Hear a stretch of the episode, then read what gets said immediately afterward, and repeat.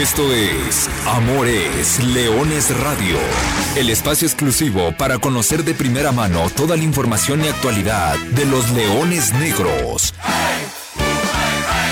Aquí formarás parte de una manada que nunca deja de rugir. Comenzamos.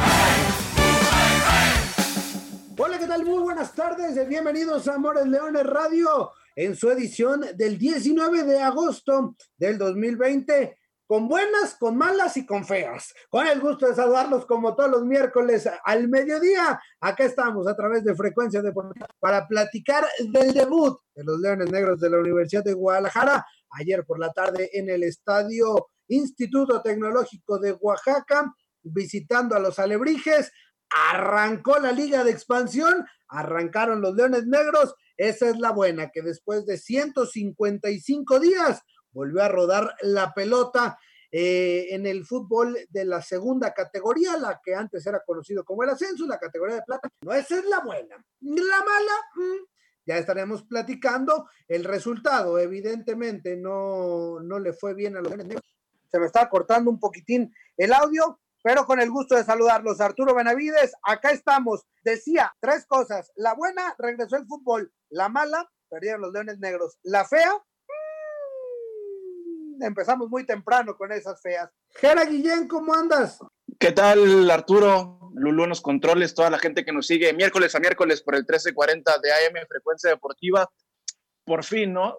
Después de 1354 días, vamos a hablar de un partido oficial que haya jugado la Universidad de Guadalajara. Empezó la Liga de Expansión MX, no fue el mejor inicio para la Universidad de Guadalajara, esa es la realidad, pero creo que la buena noticia aquí es que con más eh, defectos que virtudes empezó la liga y ya vamos a poder ver Universidad de Guadalajara ahora dentro de un poco más de una semana porque de este domingo en 8 regresa también al Estadio Jalisco. Sí, será el próximo 30, 30 de agosto. Y ya también saludando al señor José María Garrido Chema, ¿cómo andas? ¿Qué pasó, Artur? Eh, ¿Qué pasó, eh, Jera? Amigos que nos acompañan en, en Amor de Leones, qué gusto saludarles. Eh, sí, sí, lo, lo, decías con esto de, del, otra vez la, otra vez la vasca al niño, ¿no? Este, así como hoy por hoy vemos estos videos del señor Bricio, donde sale a hablar muy bien del arbitraje y del buen uso del VAR en la Liga MX, ojalá también haya videos de lo que va a pasar y de lo que ya está pasando en el circuito de expansión MX, no solamente con ese penal que le marcan a Leones Negros, también no nos olvidemos de lo que pasó en el partido posterior, donde el arquero Campestrini hizo algo indebido y que tiene que sancionarse con todo el peso de la ley si es que el árbitro lo asentó en la cédula, si no le tembló la manita. O si vamos a seguir viendo las mismas cosas de siempre, un arbitraje para unos otro tipo de arbitraje para otros. Bien lo comentas, Arturo, estamos empezando, empezamos con cosas desde temprano, este, y luego, y luego porque, y, y, luego vienen los reclamos, luego, luego le, le, reclaman a la directiva de Leones Negros que por qué levantan la voz, que por qué se manifiestan como se manifiestan ante los medios, pues ven nada más también cómo, cómo, cómo quieren que se quede callada la gente de, de la directiva, ¿no? Y en el que te tocó estar más temprano, con el que se abrió la, jornada que fue aquí en el estadio Akron, también, ¿eh? O sea, también hubo por ahí una jugada en la que le peguen la mano, pero clarísima. Y ah, sí. También era un penal, pero cantado. Pero bueno, ya estaremos platicando de eso y, y, muchas otras cosas más para que se quede con nosotros, para que se comunique con nosotros si usted tuvo la oportunidad de ver un poquito ya de lo que es eh, la liga de expansión, ¿qué le pareció? Entendemos, y lo ponía en mis redes sociales el día de ayer, no es lo que queríamos, no es lo que esperamos, no tiene lo que nos importa, pero es lo que hay. O bueno, es lo que nos dejaron y hay que entenderlo como tal y hay que vivirla y hay que disfrutarla y hay que jugar en ella y hay que salir a ganar cada uno de los partidos porque así tiene que ser. Y bueno, por lo pronto arrancó la liga de expansión el día de ayer, triple jornada, este formato. ¿Te gustó? Yo me aventé las seis horas, ¿eh? Yo me aventé las seis horas.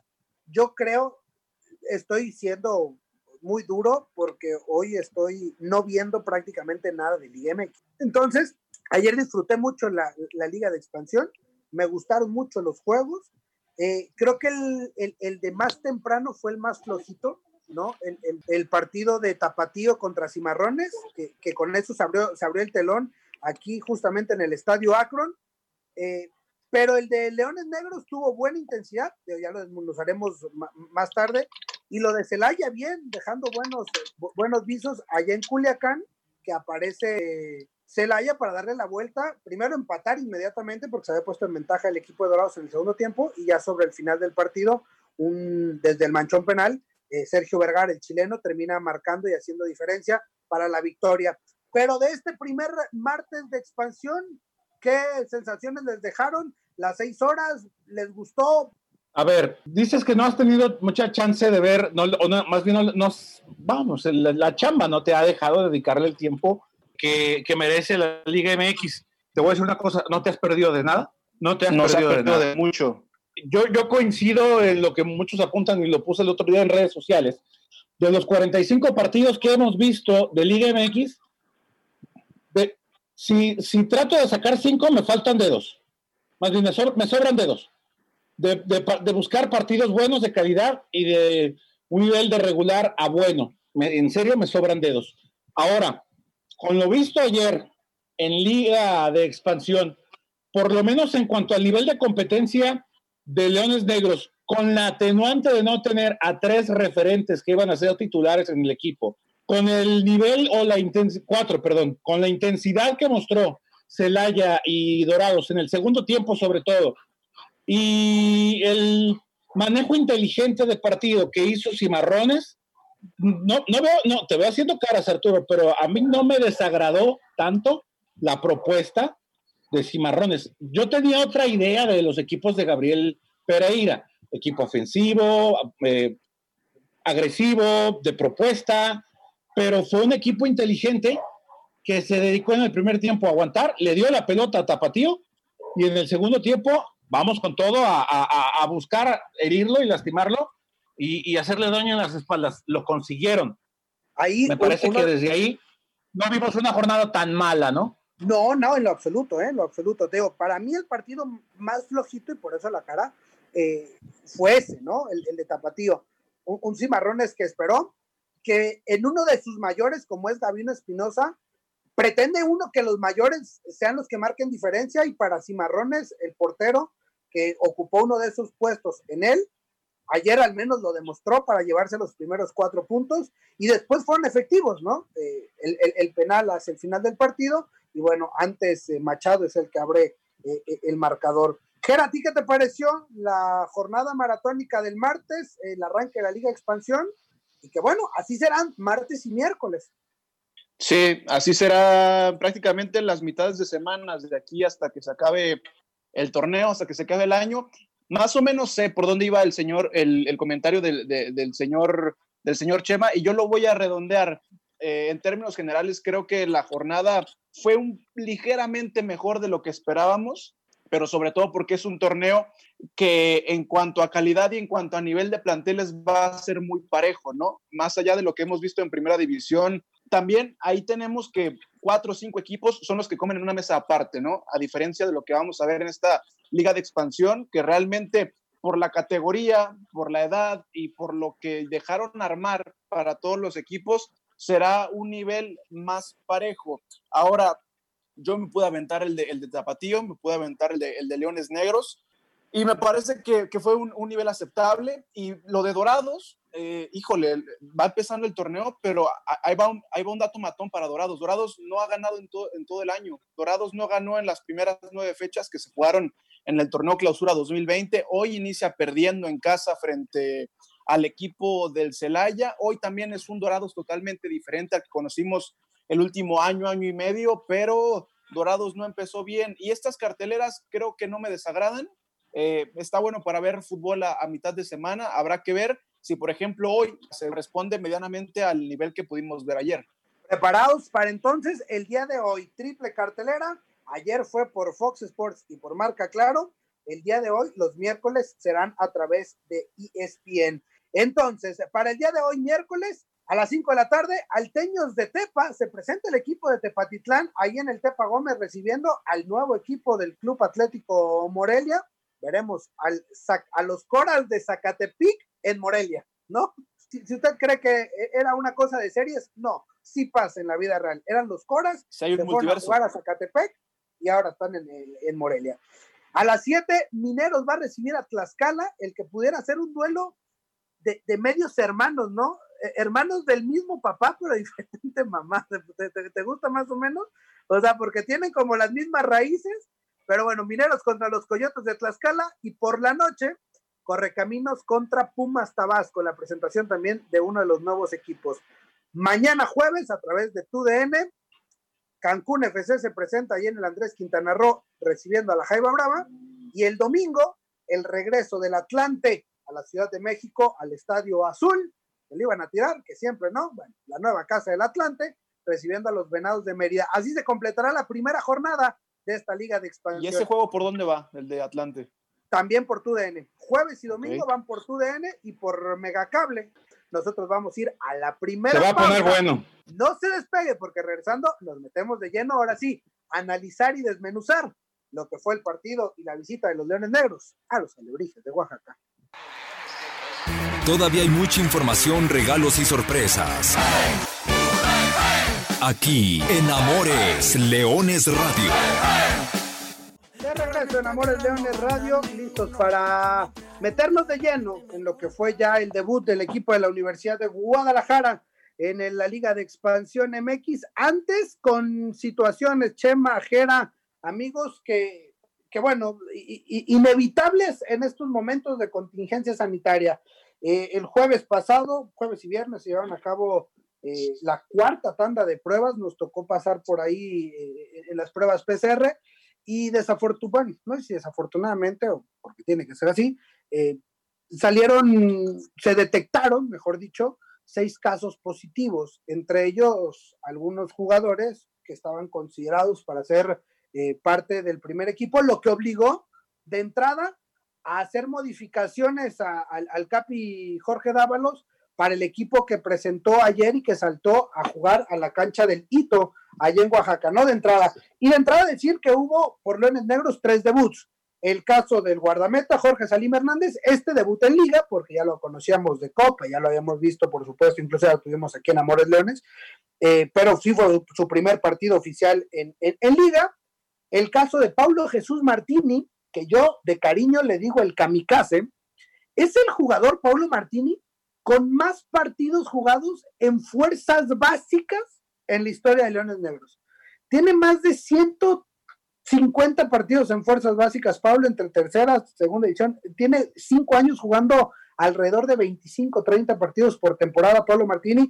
Ayer se presentó en la lateral derecha, eh, una posición que, por cierto, tendrá una buena disputa y buena pelea a lo largo de la temporada. Y finalmente, allá adelante, acompañando al, Tepa, Raúl Huerta, un jugador muy talentoso que llegó apenas el semestre pasado a la cantera de Leones Negros, traía proceso en, el Club Guadalajara, traía liga de tercera división profesional con, con el equipo de Gorilas de Juanacatlán y que llegó acá a, Leones Negros para, jugar los últimos, el, segundo semestre de la Liga Premier del torneo pasado que creo que dejó buenas sensaciones, mostró buenas cosas, eh, eh, el conocido como Pulga, Raúl Huerta, y que tiene también una historia de superación, oriundo de acá de San Agustín, del sur de la ciudad. Y bueno, esos fueron los, las tres presentaciones por parte de Leones Negros. El resto del equipo, bueno, ya equipo conocido, el, que presentó, eh, aparecía en, el, en la defensa Paul Bellón, Paco Rábago, Rodrigo Godínez, en el medio campo Raúl Ramírez junto con el capitán Romario Hernández, por las bandas Ángel Hernández, el Chepa con el brasileño André Andrade y adelante el Tepa González. Ese fue el 11 que saltó al terreno de juego ayer del hito en, en, Alebrijes de Oaxaca, tomando en cuenta y, dejando bien claro que, bueno, hubo que hacer las modificaciones obligadas. Fíjate, Arturo Ojera, amigos que nos acompañan a través de, Amores Leones, hasta antes del, del penal, yo creo que Leones Negros había competido bastante bien. Si hay que sacar conclusiones sin mirar el resultado que muchas veces en teoría debería ser la prioridad revisar el funcionamiento de un equipo sin necesariamente ver el resultado. Hoy por hoy la competitividad eh, en una liga donde no se pelea por nada, a lo mejor podría permitirnos ese lujo. El equipo compitió y pese a las ausencias tan importantes que tuvo, pese a las bajas, creo que el equipo se mantuvo a la altura ante el último campeón del certamen. Yo veo a Alebrijes, aún con todo y la sacudida que, todos, que todas las organizaciones tuvieron, lo sigo viendo como uno de los cuadros que pinta para ser protagonista dentro de este torneo y, y, con base en ello, Leones se sobrepuso a las ausencias que tuvo. Y los muchachos que aparecieron lo hicieron bastante bien, ¿estarás de acuerdo, Arturo?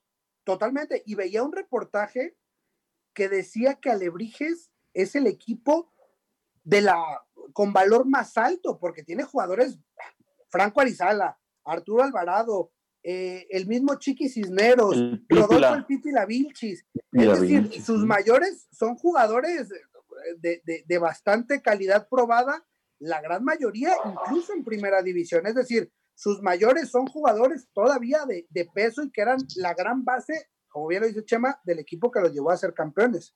Sus activos todavía podrían competir. A ver, si estamos hablando de que Roberto Nurce está compitiendo por un lugar en Pachuca, el Pipi Lavilches, por lo que le vimos en Corre, no podría competir en algún equipo de. ¿No podría estar en el Puebla sin ninguna bronca? ¿No lo ves ahí?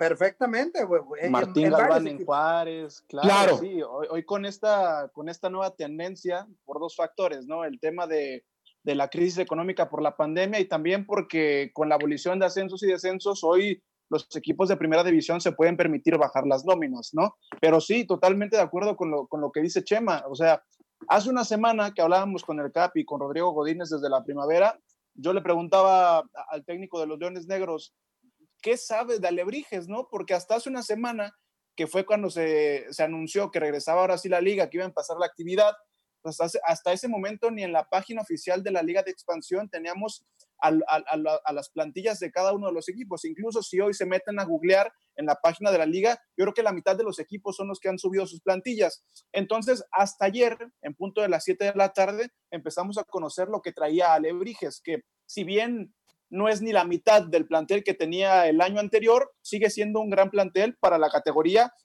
y para el nivel que va a presentar. Mencionaban a Franco Arizala, mencionaban a Pipila Vilchis, incluso ahí está Cisneros, el número 10 de Alebrijes, que fue de lo mejor en el último año en la categoría. Y creo que a pesar de las bajas, y creo que a pesar del rival, y creo que a pesar de haber jugado en una cancha ajena, Leones Negros lo hizo bien, pero a final de cuentas termina llevándose un resultado muy malo, no solamente por la derrota, porque incluso en el primer tiempo tienes dos aproximaciones que te pudieron haber resuelto el juego, te las pierdes, te las comiste y después en el segundo tiempo se vuelve un partido un tanto más parejo, incluso Alebrijes, más allá del penal mal marcado, que a mí me parece que nunca hay penal, pero bueno, más allá del penal mal marcado, Alebrijes termina siendo un poco, un, ligeramente mejor a Leones Negros en, la segunda mitad, y a final de cuentas de un partido que te pudiste haber llevado en, en, un momento la victoria, después de que pudiste haber sacado un empate en cancha ajena en la primera jornada, lo terminas perdiendo y bueno, hay que regresar a empezar el torneo en casa. Sí, mira, para mí Leones Negros fue de, de, de, más a menos. Arrancó muy bien el partido. Hay una acción muy clara al, al filo del minuto 10 donde Ángel Abraham Hernández, el Chepa, eh, hace un sombrerito, se enfila mano a mano con el portero y entre que decide entre tirar y habilitar a Andrei, alcanza a darle tiempo a que regresen los defensas y los centrales. Después un par de remates muy buenos de André Andrade, el brasileño, que no encontró la portería y que estuvo cerca, pero creo que Leones Negros en el primer tiempo fue mucho más que Alebrijes, eh, estuvo mucho más cerca de, marcar el gol. Sin embargo, para el segundo tiempo, como que los papeles se fueron invirtiendo y de a poco eh, Alebrijes hizo muchos cambios, ¿no? Alebrijes realizó cuatro modificaciones y creo que por ahí fue donde empezó Alebrijes a, recomponerse, a acomodarse mejor en el terreno de juego y que bueno, ya le fue, llegando hacia la parte donde fue cargando la, la portería o el balón hacia la portería de Leones Negros. Creo que el empate hubiera sido lo más justo, no sé. El empate hubiera sin duda sido lo, lo, más justo. para, para estos dos conjuntos. Eh, yo me quiero quedar, eh, Arturo, ser amigos, con el desempeño individual, no porque sea nuestro muchacho ni porque lo hayamos tenido en el foro de Amores Leones en Canal 44 alguna vez, sino porque de verdad estoy convencido por lo que veo, por lo que creo que puede alcanzar y por el potencial que tiene futbolístico al Chepa. Eh, en, el, en el caso específico de, Ángel Abraham Hernández, el Chepa, sí lo, lo veo como, un muchacho con potencial para trascender en Liga MX. Es un muchacho inteligente, eh, sabe qué hacer con la pelota, pero sobre todo con personalidad, ¿no? Sí, sí, sí, sí, creo, creo, que, creo que la sensación en general, más allá del resultado, es, es buena. O sea, a, mí me dejó bien, tranquilo, vi, le, vi buenas cosas al equipo, eh, defensivamente sólido con Rodrigo, con, con, Paul. Chepa tuvo una muy buena ocasión. Y bueno, ya hacia la recta final del partido es cuando, cuando llega, de entrada, lo que decía al inicio del programa, lo feo, ¿no? El penal, otra vez, muy temprano, empezamos con estas historias, ahí al minuto 82. El flaco Salim Hernández va a buscar la pelota en el área chica.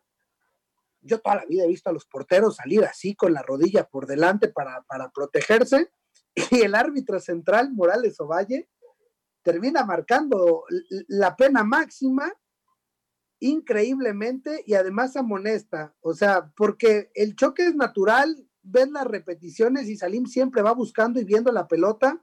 Y pareciera que el delantero que es Sala, si no me equivoco, es el que va buscando eh, eh, el contacto, ¿no? No, Salim no, está, ni siquiera lo, está viendo. Salim, claro, lo, va pajareando, va pajareando sí, Salim, viendo la pelota. Salim salta, está buscando quedarse con la pelota y en un reflejo natural de todos los porteros alza la pierna, pero no está viendo al delantero que viene también a buscar la pelota o el contacto con el portero y al final de cuentas no se puede mochar la pierna. Eh, no había penal, justicia divina, lo terminan fallando. Después viene la historia conocida por la banda de la izquierda, viene el gol pero sí, yo justo yo quería comentar lo, que comentó Chema, lo de Ángel Hernández, no solamente por la capacidad, sino porque ayer lo vimos en una zona del campo en la cual regularmente no lo hemos visto. Nos habíamos acostumbrado a verlo en el centro del campo, a lo mejor acompañando a Romario Hernández, y ayer lo vimos tirado por la banda. Incluso en esa jugada que tú mencionas, que gana el globito, se lleva un jugador, lo deja atrás, termina dejando la pelota un poco atrás para el compañero que viene llegando, pero me parece que en el primer tiempo fue el mejor jugador de la Universidad de Guadalajara. Y también mencionar al Tepa, a a José González, que en el primer tiempo también lo hizo bien, no es un delantero que solamente está esperando la pelota clavado en la última zona del campo, sino que se estuvo moviendo, estuvo buscando la pelota. A final de cuentas no pudieron concretar las dos que tuvieron en el primer tiempo, pero si yo tuviera que mencionar a, dos hombres importantes ayer, tendrían que ser al Chepa Hernández, a, al Tepa y a Salim, que, a Salim las pocas veces que, que, que lo llegaron a incomodar, pues definió de buena manera. Sí, a, mí, me gustó, ¿sabes quién también me gustó mucho? Andrei.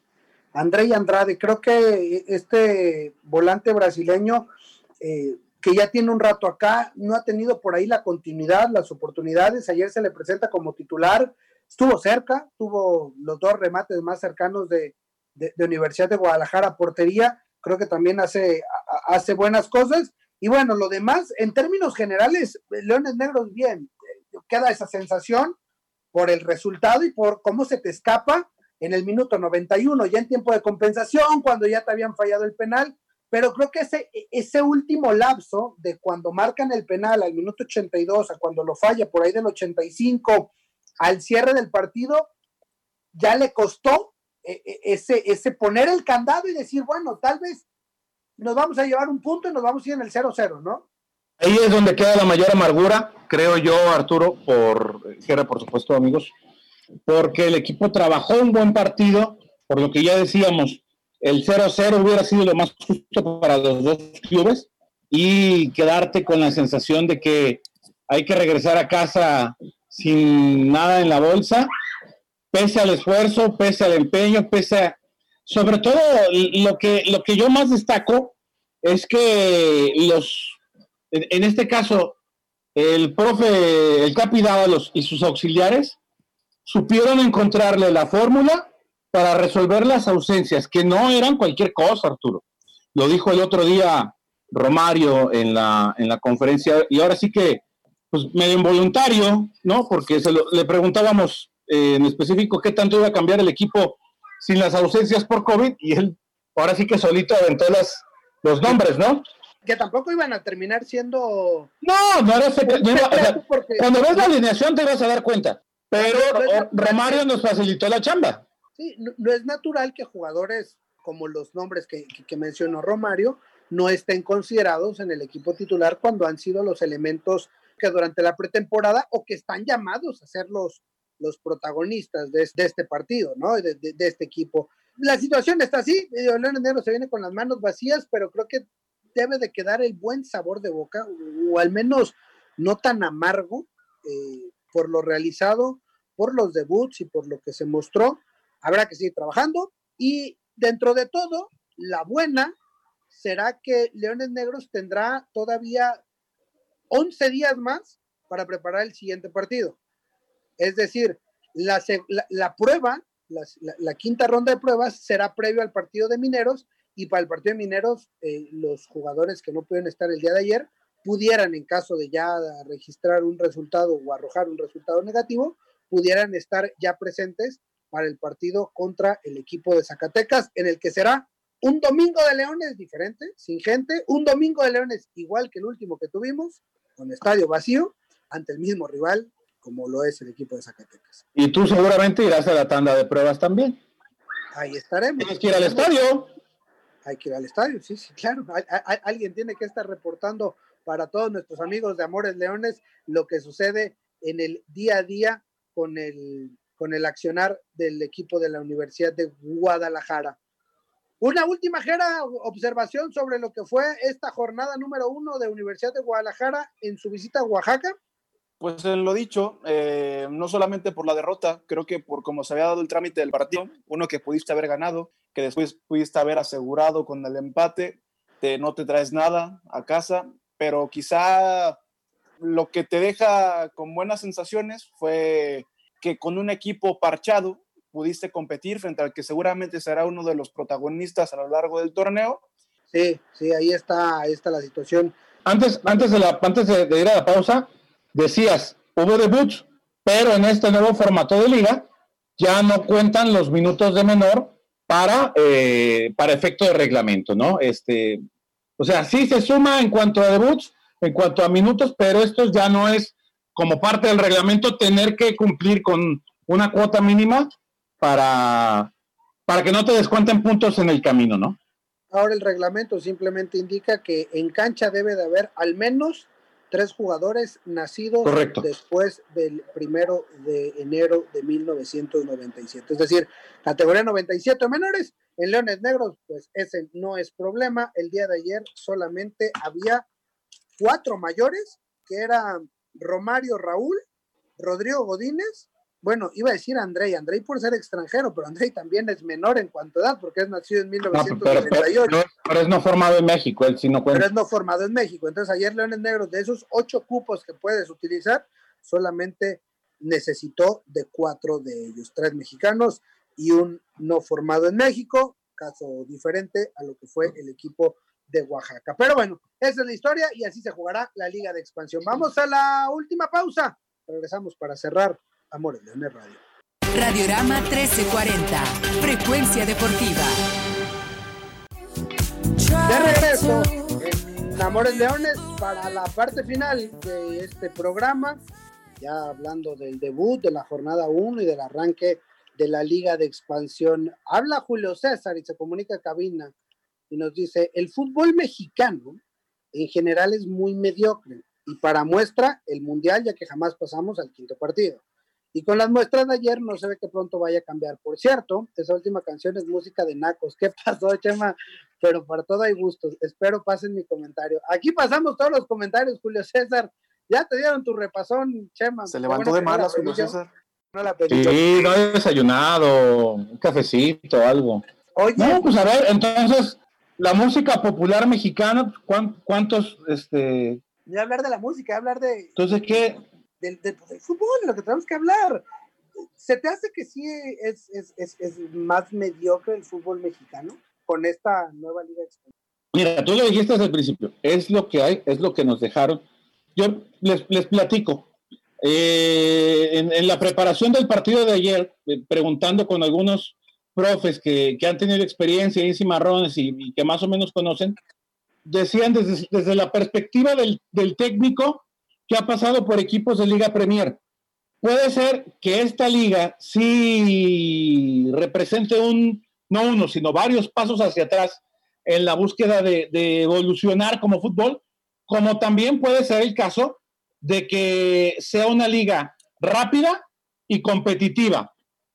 Una liga donde, si bien es cierto, hablar de talentos a los 23 años, me parece que, que, que, que, no corresponde, ¿no? Porque el que jugador que a los 21 años no ha debutado en primera división y tiene calidad, está para otra cosa, ¿no? Este, eh, a lo mejor fue muy radical, pero a lo mejor, por ejemplo, yo vi ayer el caso de Guamerucito García, el caso de Cimarrones, ¿no? Este, este muchacho, Brian García, el hijo del Guamerú. El menor, porque el... Por eso, el Guamerucito, el, el Guamerucitito, pues. En Liga Premier, y, tú, y ustedes lo deben saber porque ustedes siguen Liga Premier, es un jugador que tiene una, que, que, que, es una promesa, que en esa liga era top, eh, era top 5, según me decían, en, por lo que hizo en Cafesa, ¿no? Entonces, de estos jóvenes talentos que pueden ir subiendo desde Liga Premier a ocupar un lugar en esta liga de expansión, puede ser que veamos una liga de jóvenes más rápida y en una de esas hasta con mayor intensidad de lo que, de lo que estamos acostumbrados, ¿no?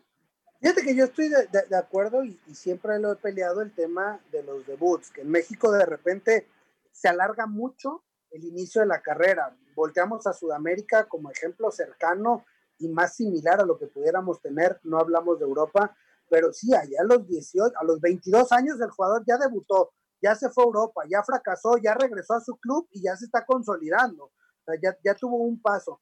Acá eh, es mucho más complejo la salida de jugadores. No sé si también por esta parte eh, a la liga, a esta nueva liga de expansión, y hay que buscarle lo positivo, si es que lo, lo llega a tener, pues podrá, podremos encontrarle eh, ese tipo de cuestiones. Ayer muchos debuts en el Dorado Celaya, en el Alebrijes Leones Negros, no se diga, en el de Tapatío, obviamente, contra, contra Cimarrones. Es decir, vamos a ver muchas presentaciones de jugadores y seguramente más de alguno tendrá y llamará la atención. Ya, decía, ya, ya decíamos aquí nombres.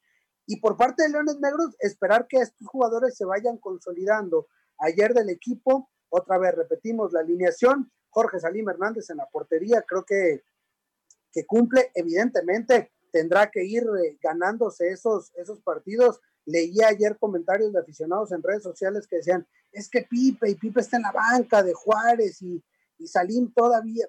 A ver, Pipe su primer partido, Jera, tú te debes de acordar perfectamente, aquel primer partido el día que debuta Felipe López en Culiacán, el craso error que tiene eh, a los 23 segundos de haber debutado y después en lo que terminó hecho Felipe López.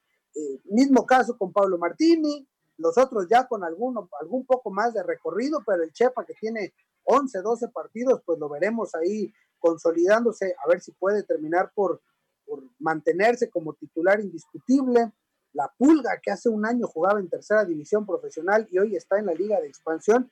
Estos casos que veremos, ¿no? Eh, eh, y que irán saliendo no solamente en Leones Negros, sino en todos los equipos.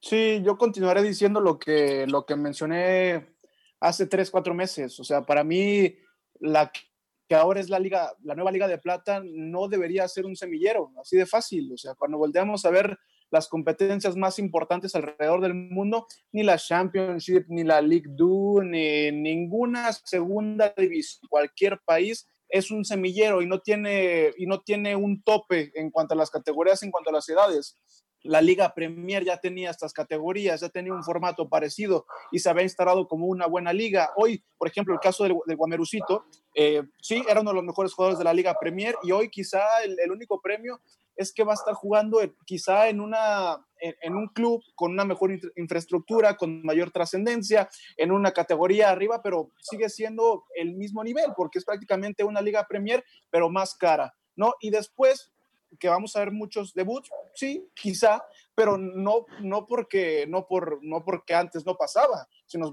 nos ponemos a ver los últimos dos, tres torneos en el extinto Ascenso MX, ya estaban sacando muchos jugadores producto de sus fuerzas básicas y hoy los demás equipos lo van a empezar a hacer porque no te queda de otra, porque así están las reglas y porque así hay que jugar.